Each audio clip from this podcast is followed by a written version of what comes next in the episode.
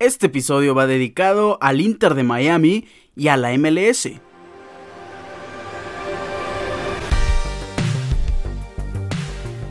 Es una realidad que a Lionel Messi no lo trajo solo David Beckham con su poder de convencimiento y con su inversión individual. Es obvio que no, lo trajo la MLS, no, no solo lo trajo eh, Inter de Miami, es un proyecto de la liga completa con gran apoyo de Apple TV también, porque además es eh, el streaming que va a transmitir el partido inaugural entre Inter de Miami y Cruz Azul en la League's Cup ya en pocas horas. Creo que es un gran movimiento, creo que es un gran acierto, no solo del Inter de Miami, de toda la liga, porque hasta Messi ya le prometieron una franquicia en el futuro. Imagínense el equipo de Leo Messi si traería buenas estrellas. Están eh, remando para el lado correcto los de la MLS y creo que mucha gente, bueno, no creo, estoy seguro que todo el mundo ya volteó a ver a Estados Unidos y eso también le ayuda un poquito ahí como colateral a la Liga MX porque van a ver a Lionel Messi, pero es inevitable ver a Cruz Azul en este partido inaugural. Yo creo firmemente en que mi máquina va a ganar este encuentro inaugural con muy buenas actuaciones. Imagínense al brujo triunfar y todo el planeta viendo a Messi. De repente voltea un poquito a ver a Uriel Antuna, se lo llevan a Europa y somos campeones del mundo. ¿Cómo están? Hoy es viernes 21 de julio, episodio número 233 de este su programa Deportes Ricardo Cerón Podcast. Es el primer episodio de la tercera temporada. Estoy infinitamente agradecido de tenerlos aquí. Hoy hablaremos del Mundial Femenil Australia-Nueva Zelanda 2023. También vamos vamos a hablar un poco de las transferencias europeas porque se ha puesto interesante el mercado. Hablaremos de la League's Cup, los partidos, las predicciones porque inicia el día de hoy con el partido entre Lionel Messi y sus amigos en contra de Cruz Azul. Inicia el Mundial de la CONCACAF y vamos a cerrar el episodio con el GP de Hungría 2023. Ya se corrió la práctica 1, la práctica 2 y vamos a tener las predicciones de la clasificación y obviamente de la carrera el siguiente domingo. Comenzamos rápidamente de las transferencias europeas. Han sido muchísimas, pero aquí les voy a llevar un resumen de lo que creo es lo mejor que ha pasado. Se está reforzando bien el Olympique de Marsella. Fichan a Renan Lodi, un fichaje completo. Ya es jugador 100% del Olympique de Marsella, llega procedente del Atlético de Madrid, sabemos que estuvo un tiempo en Nottingham Forest, tiene un valor en el mercado de 20 millones y el brasileño se fue por tan solo 13, tiene 25 años. Para mí es un fichajazo para el Olympique de Marsella. ¿Y por qué digo que se están reforzando bien? Porque esta mañana también fue anunciado que llega eh, Pierre-Emerick Aubameyang al cuadro francés. Es un jugador que todavía tiene un par de temporadas bastante decentes, ya tiene 34 años el gabonés, tiene un valor de 4 millones en el mercado, pero aún así creo que le va a ayudar bastante al Olympique de Marsella a poder competirle a lo mejor tantito al Paris Saint Germain. Otra muy buena transacción fue la de Kim Min Jae, que ya lo habíamos anunciado desde hace mucho tiempo, pero ya se hace oficial, tiene un valor de 60 millones en el mercado, pero llega en una transferencia por 50 millones de Napoli al Bayern de Múnich. El Barcelona ha reclutado o ha regresado a sus filas a un viejo conocido, Oriol Romeu de 31 años, llega procedente del Girona por 6 millones, tiene un valor en el mercado de 5 millones en total. Aquí viene un fichaje que... Mm, me gustó cuando se anunció, pero cuando fue el paso siguiente ya no me agradó del todo. Xavi Simmons, que estaba militando de alguna manera a préstamo con el PSV Eindhoven por parte del Paris Saint-Germain, regresa al equipo. Yo pensé que ya iba a ser un jugador más habitual, a lo mejor un poco esporádico, pero ya iba a tener actividad con el PSG, pues no. Al final de cuentas el jugador de 20 años vuelve a salir de préstamo, no se va a la Eredivisie, ahora se va a la Bundesliga con el RB Leipzig y al parecer a Leipzig le encanta tener mediocentros ofensivos en su plantilla se les fue Dominic Soboslai, pues llega un jugador de unas condiciones un poco similares, pero juega en la misma posición. Es, es el esquema del, del RB Leipzig y aunque pasen diferentes directores técnicos, eso no va a cambiar nunca. Bien por Xavi Simons que va a tener actividad mal porque yo lo quería ver en el Paris Saint Germain. Juan Cuadrado llega como agente libre, tiene 35 años al Inter de Milán y hablando del Inter han hecho una transferencia que no me lo esperaba al iniciar este periodo de transferencias. Ya cuando empiezan a soltar los rumores se va David De Gea del Manchester United que por cierto todavía no tiene equipo y es una incógnita a dónde se podrá ir. Va a ser un movimiento interesante. Ahí sí ya empiezo a ver más latente la opción de André Onana pues el eh, portero, el mejor portero rankeado en la última temporada de la Champions League, llega al Manchester United procedente del Inter. Estuvo muy poco tiempo en el Inter de Milán, pero tiene una gran oportunidad en la Premier League. Se convierte en el cuarto portero más caro en toda la historia. El primero fue Kepa, o es, todavía no le han roto esa cifra de 80 millones a Kepa Arrizabalaga, que llegó del Athletic Club de Bilbao al Chelsea por un total de 80 millones. ¡Wow! Y tienen a Unai Simón en el Athletic Club de Bilbao y se me hace mejor que Kepa. ¿Por cuánto lo venderían? Allison en la temporada 2018-2019, cuando de la Roma se fue a Liverpool por 62.5 millones. En tercer lugar está Gianluigi Buffon, que para su época, para la temporada 2001-2002 del Parma la Juventus, pagar 52.9 millones. Una cifra inimaginable, estratosférica, por un arquero además, que son muy, muy infravalorados. Pues sí, la verdad es que fue un boom y fue un hitazo en el 2001. Y el cuarto lugar Andre Onana, temporada 2023-2024 del Inter al Manchester United por una cifra eh, que ronda los 52.5 millones de euros y tiene también 5 millones en variables. Andre Onana tiene un valor en el mercado de 35 millones y tiene 27 años. No sé qué tan buena decisión sea, no sé en qué camino están llevando al Manchester United, esperemos que sea por el mejor, porque es un cuadro histórico que siempre lo queremos ver en grandes instancias, a lo mejor los aficionados del City no, pero eh, su servidor, yo creo que sí. Otro movimiento que me gusta mucho, Noah Okafor del RB Salzburg, tiene 23 años, un valor de 20 millones en el mercado y llega al AC Milan. Es un jugador que tiene mucho dinamismo y que a mí en lo personal también me agrada, me agrada bastante. Dusan Tadic del Ajax se va como agente libre al Fenerbahce, el Ajax otra vez desmantelándose, pero poquito, no tanto como en aquella temporada que se fue de Ligt, de Young, Van de Vick, se fueron absolutamente todos. No, en esta ocasión se le van uno que otro, se le iba a ir Edson Álvarez, pero todo indica que se va a quedar una temporada más por lo menos en el Ajax y el cuadro de, Países Bajos ahora sí va a buscar eh, ese este, título que se le escapó a manos del Feyenoord. No han hecho fichajes relevantes, pero todavía falta mucho en este periodo de transferencias y aquí estaremos para llevarles el mejor resumen, nuestras opiniones acerca de todos los movimientos, el mercado de piernas en Europa, el mercado de transferencias. Con esto cerramos la sección y vamos a hablar del Mundial Femenil Australia, Nueva Zelanda 2023. El día de ayer, en punto de la una de la mañana, horario de la Ciudad de México, inició el Mundial de Australia-Nueva Zelanda 2023, esta organización bipartita que llama mucho la atención y llama más la atención porque inició con grandes sorpresas. La primera de ellas fue el debut de uno de los anfitriones, Nueva Zelanda, llegaba como víctima enfrentando a la selección de Noruega desde Eden Park, pues Noruega pierde, pierde 0-1, gol de Wilkinson al minuto 48 y eso hace que las anfitrionas de Nueva Zelanda venzan en su primer encuentro y ustedes saben que ganar en un mundial eh, el primer partido les da una confianza gigantesca y también de 9 puntos, un partido jugado, 3 puntos conseguidos, sí les da un paso más grande para poder conseguir esa ansiada clasificación a la fase final. Australia, el otro organizador del torneo, también vence y también por la mínima la selección de Irlanda. Irlanda es un rival de un poco eh, menor bagaje, pero aún así eh, es, un, es un partido y es una mención que se le tiene que hacer a la selección de Australia, se le tiene que reconocer porque jugó bastante bien. El partido que me decepcionó mucho fue el encuentro de Nigeria en contra de la selección canadiense. Canadá es una buena selección que juega bien, que sabe tratar bien el balón y terminaron empatando 0 por 0. Qué lesión tan grande al minuto 98 ocasionada por la jugadora Abiodun eh, de Nigeria. Le rompe la pierna a la jugadora canadiense. Qué dolor, de verdad. Qué triste haber visto esa escena. La verdad es que no se le desea absolutamente a nadie en este mundo del fútbol. Para cerrar la jornada del día de ayer, la selección de Filipinas como local enfrentaba a Suiza. Las suizas ganaron 2 por 0, gol de Batchman al minuto 45 de penal y Pubel al minuto 64. Gran partido de la selección suiza.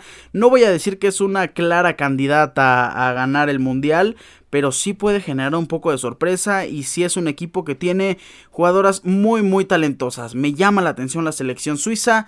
Creo que puede ser el caballo negro de esta eh, Copa Mundial Femenina de la FIFA 2023. El día de hoy ya se jugó uno de los dos partidos que llaman más la atención. El día de hoy se enfrentan candidatas a ganar este título. La selección española en contra de Costa Rica, que ya terminaron, y al rato, a las 7 de la noche, Estados Unidos en contra de Vietnam, que bueno, las apuestas están menos 10 mil para Estados Unidos, increíble. La selección española, eh, a manos de su capitana, líder, campeona del balón de oro, esperemos que también sea campeona del, eh, del mundo, pues no inició. Eh, Alexia Putellas inicia en la banca. Me sorprendió que Jennifer Hermoso ocupara la posición de mediocentro ofensivo. La jugadora de Pachuca, a decir verdad, creo que no le ha sentado bastante bien. Sí, anotó alrededor de 16 o 18 goles, si no me equivoco, en la pasada Liga MX femenil. Pero ya el nivel mundial, ya jugar alrededor de sus compañeras, por lo menos yo vi que sí le pesó tantito. Alexia Putellas, no se preocupen, si entró, inicia eh, en el recambio. La número 11 tuvo minutos y la selección española vence caminando sin problema alguno 3 por 0 a la selección tica. Del campo anota gol, bueno, autogol al minuto 21, después viene Aitana Bonmati al minuto 23 y Esther González al 27 para que en 27 minutos destrozaran a la selección de Costa Rica y ya no hubo necesidad de hacer nada más. 3 por 0 para la selección española que con paso firme se posiciona en el liderato del grupo en búsqueda de clasificar caminando a la fase final del Mundial. Eh, Australia, Nueva Zelanda 2023. El día de hoy, como les dije a las 7, Estados Unidos en contra de Vietnam. La selección estadounidense busca el tricampeonato, el último mundial de la leyenda. Yo me atrevería a decir la mejor jugadora de la historia, Megan Rampino. El día de mañana tenemos cuatro encuentros. Eh, recordemos que se juegan a la una de la mañana, a las tres y media de la mañana, a las 6 de la mañana y a las 11 de la noche, que ya sería la jornada del siguiente día en Australia y en Nueva Zelanda. Mañana para México se enfrenta Zambia, Japón a la una de la mañana, Inglaterra, otra de las selecciones muy poderosas a las tres y media de la mañana en contra de Haití, Dinamarca en contra de China. Este partido es parejo, creo que gana Dinamarca, nada más para dar eh, un poco las predicciones, gana Estados Unidos. Eh, gana Japón, gana Inglaterra, gana Dinamarca, Suecia contra Sudáfrica. Bueno, las suecas llegan como una selección muy poderosa. Mañana a las 11 de la noche horario de la Ciudad de México, a las 23 horas. Eh, nuestra predicción es que sigan a Suecia. Después el domingo tenemos a Países Bajos en contra de Portugal. Este es el partido para mí más parejo que va a haber en la jornada número 1 a la 1 y media de la mañana, domingo 23 de julio. Y Francia en contra de Jamaica a las 4 de la mañana. ¿Cómo están los grupos? Para los que no saben, pues hasta el momento el grupo A lo lidera la selección suiza con 3 puntos, empatados con Nueva Zelanda, con la diferencia de goles obviamente de Suiza de más 2 y de Nueva Zelanda solo más 1. Noruega está en tercer lugar y Filipinas hasta la última plaza. En el grupo B, Australia que tiene 3 puntos, Canadá Nigeria tienen 1, Irlanda tiene 0. En el grupo C está España que ya sumó eh, de A3, Japón y Zambia que se enfrentan también el día de mañana. Eh, pues obviamente tienen 0 puntos. En el grupo D está China, Dinamarca, Inglaterra y Haití. En el grupo E, Países Bajos, Portugal, Estados Unidos y Vietnam. Este grupo está muy llamativo. Creo que no va a haber sorpresas con el primer lugar, pero ojo, ¿quién clasifica en segundo? Entre Países Bajos y Portugal. El grupo F está comandado por Brasil y Francia. Le siguen las selecciones que buscarán dar la sorpresa, Jamaica y quien nos eliminó de esta de esta justa mundialista, la selección panameña que ya si nos sacó, hay que desearle buena suerte a nuestras compañeras de, de, la zona. En el grupo G está Argentina, Italia, Sudáfrica y Suecia y en el grupo H está Colombia, una potencia, la selección alemana, Corea del Sur y la selección de Marruecos. Aquí le estaremos llevando cada lunes y cada viernes todo el resumen de la fase de grupos y después de la fase final de este Mundial de Australia y Nueva Zelanda 2023. Con esto nos vamos a hablar de la League's Cup. Hoy empieza el Mundial de la CONCACAF, la League's Cup, y aquí les vamos a llevar toda la previa, todos los partidos y las predicciones, como en el Mundial Femenil, también los viernes y los lunes vamos a estar comentando todo lo que pasa a lo largo de todo este mes. Eh, en este torneo donde se enfrentan las potencias. Bueno, se enfrenta toda la liga de Estados Unidos, canadiense también y toda la liga MX. La League's Cup. El partido que abre esta jornada es el partido que genera mucho revuelo porque va a debutar Lionel Messi y ya lo aseguraron también eh, los miembros de la MLS. Va a debutar en este partido inaugural de la League's Cup. Hoy a las 6 de la tarde hora de la Ciudad de México, Cruz Azul en contra del Inter de Miami. ¿Cómo llega mi máquina? Llega en un mal momento, pero para mí llega en un momento perfecto para poder redimirse con su afición y vencer a Leonel Messi. Yo estoy rogando porque Leo Messi no sea titular, porque en una de esas nos vacuna rápido y para que Cruz Azul meta gol en esta temporada está complicadillo. Entonces, pues vamos a esperar que el juego no se desenvuelva eh, aburrido, pero que sí sea un poco tranquilo para mi máquina. Estoy confiado en que Cruz Azul va a ganar. Si pueden apostar, si quieren apostar, tienen la posibilidad. Yo lo voy a hacer. Estoy apostando a favor de mi máquina de la Cruz Azul. Estoy firme, firme con la Liga MX en este torneo. Eh, Cruz Azul gana así a las 6 de la tarde. Eh, si me dicen qué cuadro va a poner, estoy seguro que va a ir con Andrés Gudiño en la portería. En la defensa, que vaya, qué calidad de defensas. Nacho Rivero de un lado, Willer Dita con Escobarra del otro. En la lateral derecha, Huescas. Se dice que va a sentar Tuca Ferretti a Eric Lira, que era un titular indiscutible, pero que ya necesita comer banco un poquito, ¿no? Va a iniciar el seleccionado nacional, Charlie Rodríguez como titular junto con Kevin Castaño. Por delante de ellos va a estar Uriel Antuna, va a estar Moisés Vieira, nuestro número 10, y se rehúsa a sacar a Rotondi, que va a estar por el extremo izquierdo, y arriba pues no nos queda de otra, Cambindo, creo que ese va a ser el 11 inicial. Y por parte del Inter de Miami pues desconozco mucho porque ha habido un cambio eh, radical en la plantilla, Inter de Miami con Tata Martino de la mano del ex director técnico de la selección mexicana que eso le podría dar de alguna manera un poco de ventaja al ya conocer según nuestra Liga MX porque no sabemos qué tanto la vio, pues por ahí puede haber más eh, acoplación táctica que otra cosa. Va a estar... Eh, Martínez seguramente, Calendar en la portería, Miller, el, canadiense, perdón, Arroyo, eh, lo más probable es que Sergio Busquets dispute algunos minutos, Leonel Messi, eso sí, no estoy seguro de cuánto tiempo va a jugar, a lo mejor por ahí hay una cláusula en su contrato hablando de su debut, donde pues a lo mejor le den unos 30 minutos de base a Leonel Messi en la cancha. Eh, va a ganar Cruz Azul, no tengan ni la menor duda de eso. El siguiente partido el día de hoy en esta Leagues Cup, inaugurando el torneo, la primera edición de este formato de Leagues Cup, después del partido entre Cruz Azul y el Inter de Miami, es el encuentro de dos equipos que no le están pasando mal, pero tampoco de lo mejor en la MLS. Orlando City y el Houston Dynamo. Houston Dynamo donde milita Carrasquilla y donde milita también HH. Houston Dynamo es hasta este momento el noveno lugar al final buscando la reclasificación en la MLS de la conferencia oeste. Y por su parte Orlando City tiene 37 puntos en 23 partidos es el quinto lugar de la conferencia este. Inter de Miami por cierto es el último tiene solo 18 puntos es la plantilla ya más cara con la llegada de Lionel Messi de toda la MLS va a ser una revolución completa. Hoy también se enfrenta a las 6 y media de la tarde. El de Orlando City en contra de Houston Dynamo es a las 6, a la misma hora que Cruz Azul e Inter de Miami. Recuerden que el streaming es por Apple TV. Y eso significa que puedes elegir qué partido ver en una sola plataforma. No es necesario tener varios canales. Em, gana... Uf, vamos a decir que gana Orlando City. Por cierto, me está llegando el mensaje en este segundo confirmando la llegada de Osiel Herrera eh, del Atlas a los Tigres de la Universidad Autónoma de Nuevo León. Hoy también se enfrenta Austin FC regresando al X-Cup en contra de Mazatlán. Híjole, Austin FC es un buen equipo, no está para nada mal posicionado, no suelo ver mucho la MLS, entonces me estoy guiando de lo que han hecho a falta de pocas jornadas para terminar la fase regular. Austin FC es quinto lugar de la conferencia oeste y Mazatlán pues tampoco lo está haciendo de la peor manera. Entonces vamos a dejarlo en un empate. Austin FC en contra de Mazatlán. Hoy se enfrenta FC Dallas también en contra de Charlotte. Aquí sí vamos con el equipo de Ferreira. FC Dallas. León en contra de Vancouver Whitecaps a las 8 y media de la noche gana León y ya para el día de mañana a las 5 y media juega Montreal en contra de Pumas, New York Red Bull en contra de New England Revolution, Philadelphia Union en contra de los Cholos de Tijuana a las 6 de la tarde, Real Salt Lake eh, en contra de Seattle Saunders, Timbers en contra de San Jose Earthquakes a las 8 y a las 7 y media de la tarde.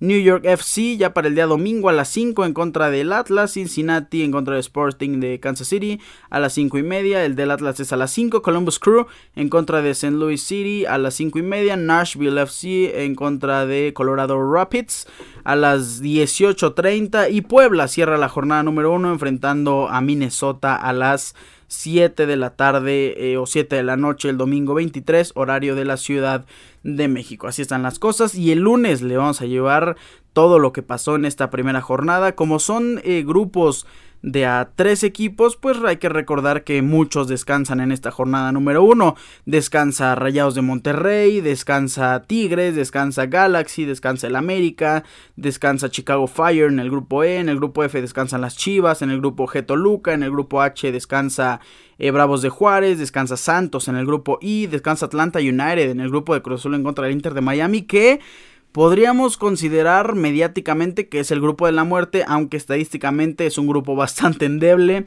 En el grupo K descansa Necaxa, en el grupo L descansa este Querétaro, en el grupo M descansa DC United, en el grupo N descansa Toronto y en el grupo O descansa el Atlético de San Luis. Se pone buena la League's Cup, creo que vamos a tener un gran inicio y me da ilusión un poco este torneo, ¿eh? creo que si los equipos meten a sus titulares, le ponen mucha seriedad a esto, más los de la Liga MX que tienen que llegar embalados a la jornada número 4 y los del MLS, bueno, ni qué hablar, ¿no? Tienen que llegar a las finales o a los playoffs, entonces... Si le ponen interés, atención a esta League's Cup, creo que vamos a tener un gran torneo y todos vamos a querer repetir el siguiente año o la siguiente edición ya vamos a querer que llegue. Se va a poner muy buena. Con esto cerramos esta sección y vamos a terminar el programa. Se me olvidó decirles que también tenemos la famosa y aclamada sección de preguntas y respuestas. Antes nos vamos a la Fórmula 1.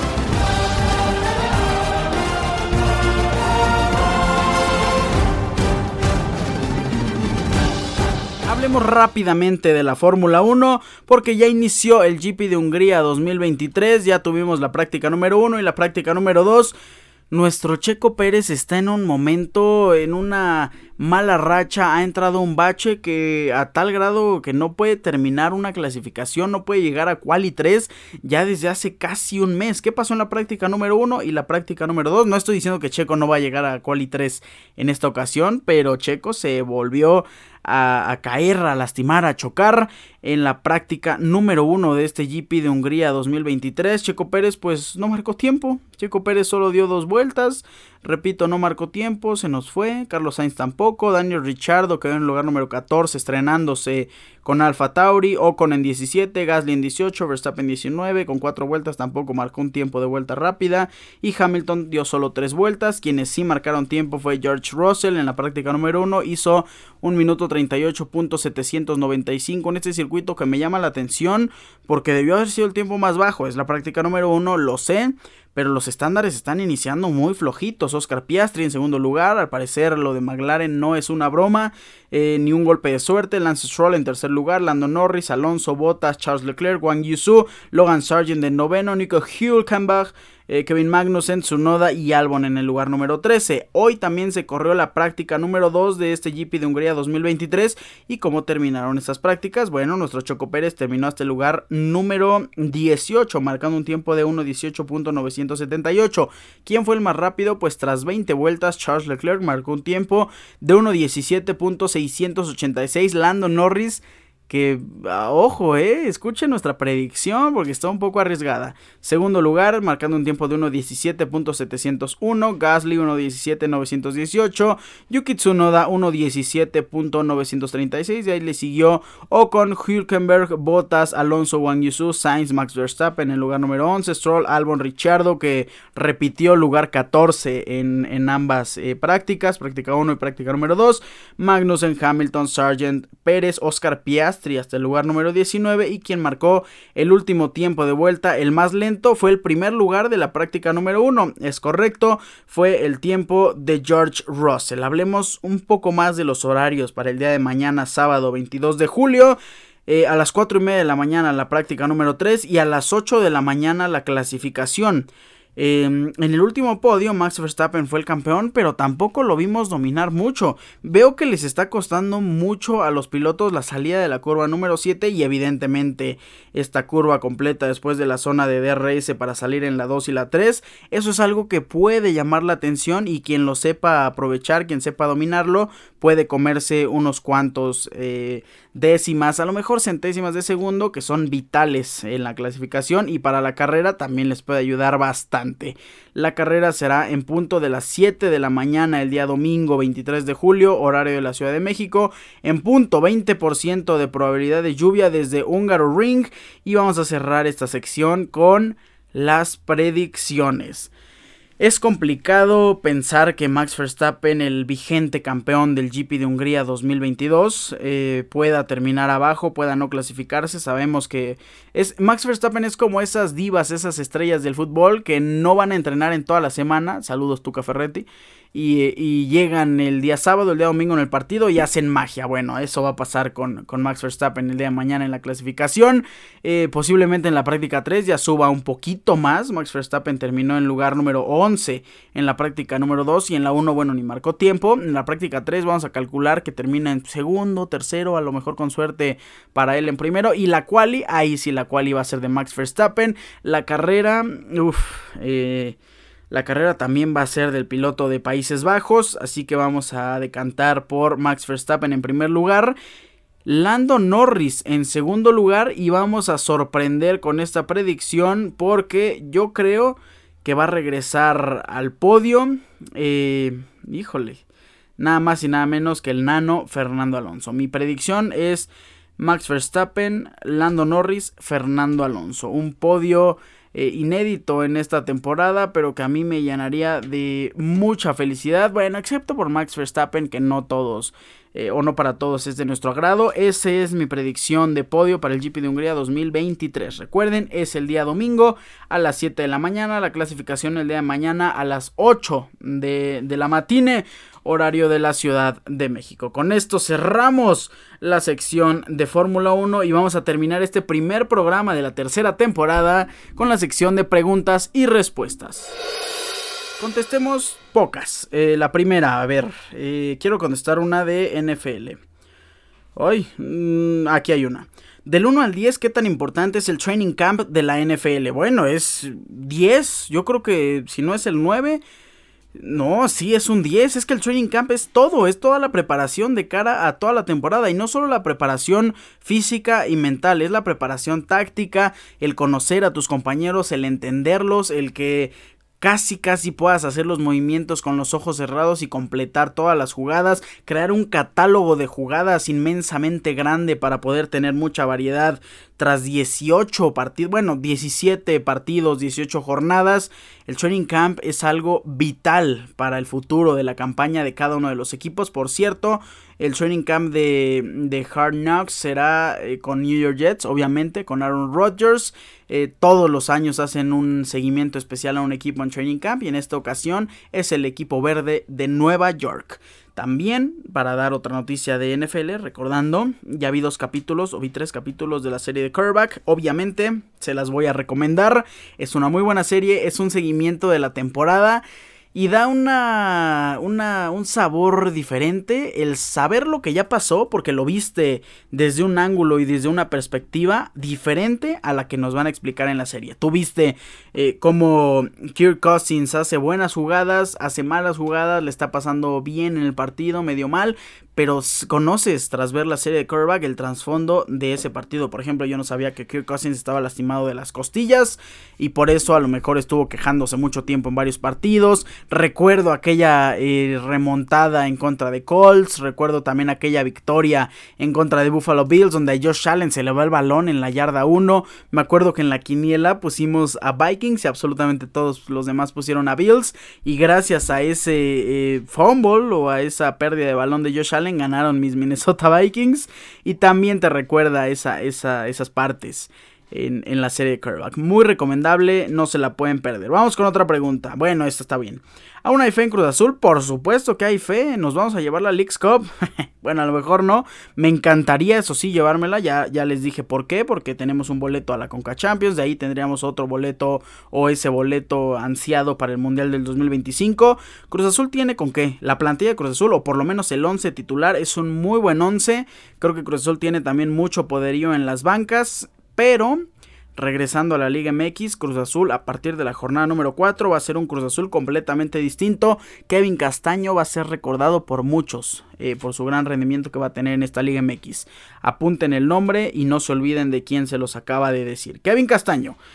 Eh, Llega Jordi Alba y Luis Suárez con Messi y compañía. Uy, lo de Luis Suárez, yo te diría que sí, pero es complicado porque él sí tiene un contrato y él sí tiene un compromiso con su equipo en Brasil. Recordemos que rechazó a Cruz Azul, si no, no tendríamos ahorita cambiando.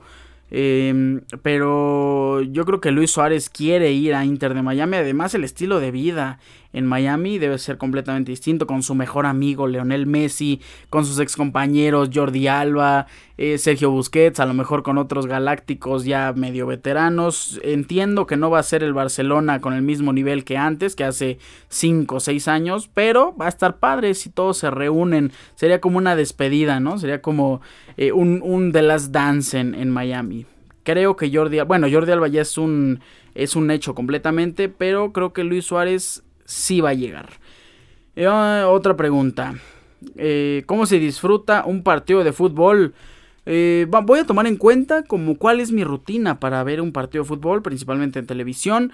Eh, me preparo desde la previa. A mí me gusta muchísimo ver cómo salen en el calentamiento los jugadores, cómo empieza a haber muchas estadísticas en, la previa, empiezan a dar datos, empiezan a hacer eh, predicciones. Me gusta toda la previa y más cuando son partidos ya de finales. Por ejemplo, los de la Champions, que usualmente son a la 1 o a las 2 de la tarde en sábado. Desde las 9 de la mañana que inicia la previa, ahí estamos al pendiente de todo lo que pasa desde que llega el camión y van viajando. Obviamente tienes un snack, obviamente vas a comprar algo, te pides una pizza, X, cualquier cosa. Y así se disfruta un partido, obviamente con la compañía de tus seres queridos, de tus amigos, de quien quieras. Em, ah, mira, uno del Leagues Cup. Eh, tu pronóstico para ganador del Leagues Cup y Liga MX. Ay, eh, pues es que tampoco conozco mucho a la MLS como para asegurar qué equipo va a triunfar o que no. Estoy eh, consciente de que hay varios equipos que no tienen grandes reflectores de jugadores, como el Cincinnati FC, como el New England Revolution, que llegó a la final la temporada pasada y la perdió con el AFC, pero también está el AFC con Carlitos Vela, con otros jugadores eh, buenos que pueden por ahí saltar a la escena. Está Real Salt Lake, eh, San Luis City, también que es un equipo que nos está sorprendiendo muchísimo. Y por parte de la Liga MX, pues llega obviamente un América fuerte, un Rayados fuerte, un Chivas, por ejemplo, muy poderoso, el mejor equipo hasta el momento de, la Liga MX. También llega eh, un Pumas que tiene 5 puntos, un Juárez, ¿no? Sumando 7. Em, Toluca con una gran plantilla. También tenemos ahí a Cruz Azul que tiene una gran plantilla y que está en búsqueda de su esencia. Eh, mi favorito para ganar la Liga MX me mantengo con Rayados de Monterrey. Y mi favorito para ganar la League's Cup, híjole, qué buena pregunta. A mí me cae muy bien New England Revolution, pero me voy a quedar con LAFC por parte de MLS y con la Liga MX. Uh, vamos a optar por lo más mexicano que existe y mi favorito son las Chivas y Cruz Azul. Esos son mis equipos eh, favoritos. Ahora mi pronóstico es que lo gana... Uh, me voy a arriesgar. Gana Chivas, la League's Cup y la Liga MX la gana Rayados de Monterrey. Vamos a responder un par de preguntas más. Eh, el equipo de Paris Saint Germain luce completo. hoy ganaron, hoy ganaron de hecho un partido de, exhibición en contra del vigente campeón de la segunda división, próximo equipo de, la Liga 1 de Francia. Eh, pues no se vio mal, a decir verdad, el Paris Saint Germain. Sí, claro que luce completo. No sé si la pregunta vaya por el tema de, de Kylian Mbappé, que mete gol al minuto 90 más 1. Equitique, un jugador bastante joven, anota el primer gol al 53. Paris Saint-Germain eh, iniciando con varios suplentes, iniciando con Zaire Emery, Ugarte, que es un nuevo fichaje, Peña, Kangin Lee, eh, Garby. Son jugadores que no van a ser titulares, que obviamente Luis Enrique los está probando. Es el primer partido de preparación para, para el Paris Saint Germain. Pero también tienes a Keylor Navas, tienes a Marquinhos, Mbappé, Vitiña, eh, Renato Sánchez, el nuevo fichaje Emilian Skriniar. Eh, Equitique, Berratti, Draxler, Pembelé, está Marco Asensio, el mismo Ugarte, Lucas Hernández, Alchaf Hakimi. Si no se les va Kylian Mbappé, también está Neymar, obviamente. Eh, pero si no se les va a Kylian Mbappé, claro que va a lucir completo, poderoso y por ahí en una de esas amenazante en Champions League el Paris Saint Germain. Hoy sí luce completo el PSG. Otra pregunta. Eh, top 3 equipos de las 5 mejores ligas. Esta es una excelente pregunta. Eh, voy a tratar de recordar sumando fichajes y demás. En, Inglaterra es, Manchester City, es Arsenal. Qué fichajazos está haciendo el Arsenal. Y en tercer lugar, no me atrevo a poner al PSG, tampoco al Manchester United. Em, voy a quedarme con, con, el Liverpool, con ese gran cambio de números, cambio generacional. Del 7 al 11 son increíbles jugadores. El 7 Luis Díaz, el 8 Dominic Soboslai, el 9 Darwin Núñez, el 10 Alexis McAllister y el 11 eh, Mohamed Salah. Sí, vamos a quedarnos con el tercero en el Liverpool. Es Manchester City, Arsenal, Liverpool. En la Liga de España, bueno, no hay de otra. Real Madrid, Barcelona, Atlético de Madrid. Eh, no, precisamente en ese orden, hay que aceptarlo. El Barcelona es el equipo más fuerte en la previa de esta temporada porque Real Madrid no tiene delantero. Si, si lo que lo sostenía era Karim Benzema y se les fue Karim Benzema, no trajeron a alguien, no creo que José Lu sea el, el escudero de este equipo para llevarlos hasta un campeonato, ¿no? Eh, bueno, pero está Bellingham. Pero en fin, es Barcelona, Real Madrid, Atlético. Eh, Liga Italiana. Me voy a quedar con el Inter, me quedo con la Juventus y... ¡Uy! el Napoli! No podemos dejar al Napoli fuera. Además no se le han ido muchos, se les fue... Uf. Me quedo con Napoli. Sí, vamos a dejar afuera a la Milan. Eh, ¿Cuál nos queda? La, liga, la Bundesliga, que es eh, Bayern, Dortmund y Leipzig. Ha hecho grandes fichajes Leipzig contando el de Xavi Simons. Y para cerrar la liga francesa, donde obviamente es Paris Saint Germain, obviamente es el Olympique de Marsella y en el papel tendríamos que poner allá al Olympique de Lyon, pero vamos a dejar al RC de Lens, que no han hecho malas cosas. Y la última, vamos a responder una más. Eh, ¿Quiénes son los equipos más fuertes de MLS? Ay, bueno, está bien. Eh, ya les dije, está LAFC, está eh, Real Salt Lake, está Seattle Sounders, New England Revolution, Cincinnati, Filadelfia, eh, Austin FC, que tampoco está jugando mal, ¿eh? Por ahí ya el Inter de Miami, a lo mejor. ¿Qué tal que cambia completamente la cara? Eh, St. Louis City. Y yo creo que esos son los equipos más poderosos de la MLS. Y como ya nos tardamos 10 minutos, hasta aquí vamos a dejar la sección de preguntas. Y hasta aquí también vamos a dejar el primer episodio de la tercera temporada. Se siente como un nuevo ciclo escolar. Se siente como entrar a un año distinto en, en la escuela. Este episodio número 233 ha terminado y yo les agradezco infinitamente su amable sintonía. No me voy sin antes recordarles mis redes sociales. Arroba Ricardo-Cerón- en Instagram, Ricardo Cerón en Facebook. Recuerden, Cerón es con Z. Pásenla increíble, gocen de lo que se viene porque se viene un fin de semana impresionante de alarido. Les mando un fuerte abrazo. Bye.